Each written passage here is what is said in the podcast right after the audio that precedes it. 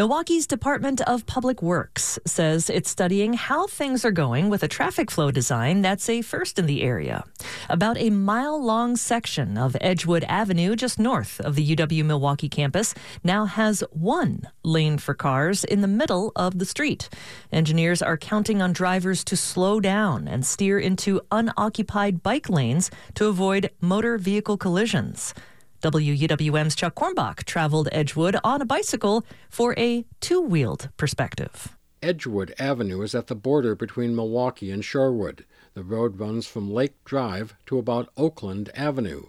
There are two intersections in between with stop signs.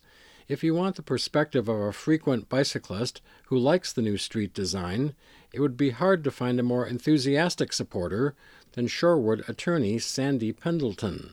While riding together, we asked Pendleton about the recent repaving of Edgewood.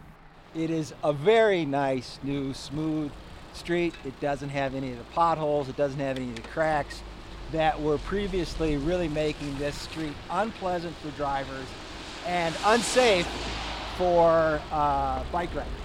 After repaving, the traffic lines that were painted on the pavement were a first for the region.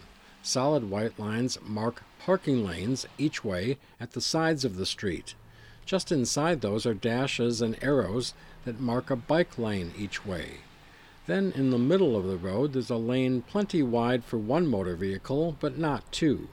Traffic engineers say drivers heading for each other will slow down if there's a biker to his or her right and wait for the other vehicle to adjust. If the bike or parking lanes are clear, the plan is drivers will veer into those lanes to avoid a head-on collision or sideswiping the other car.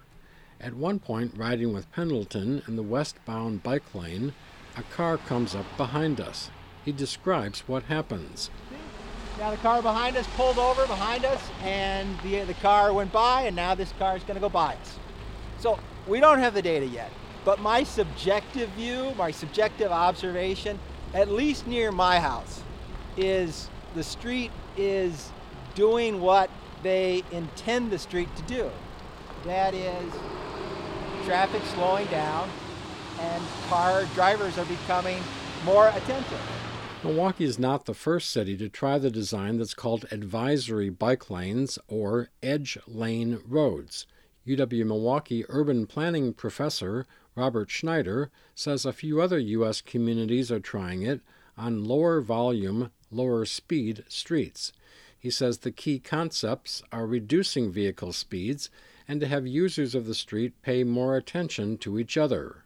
Having opportunities for different users to see each other and then react to each other creates that slower speed, more interactive environment, which is ultimately hopefully safer for all users. And we do have some evidence from the study from San Jose State. That study reports a forty-four percent decrease in crashes on Edge Lane roads. There have been some early critics of the new Edgewood Avenue design. A conservative news website calls it, quote, insane. And just over a month ago, Channel fifty-eight aired this quote from Milwaukee County Judge David Borowski, who lives near Edgewood.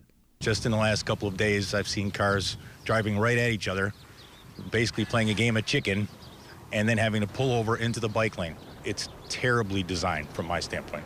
W U W M later tried to connect with Borowski through his courtroom staff. The judge did not call us back. Additional signage for Edgewood users has been posted. A spokesperson for Milwaukee D P W says speed and crash data are being collected, but declined to release any. For those who don't like even the idea of advisory bike lanes, U W-Milwaukee Professor Schneider says there are limits. It's not going to work on a very high-volume arterial street. But Sandy Pendleton says it works on Edgewood, and he appeals to the collective community intelligence.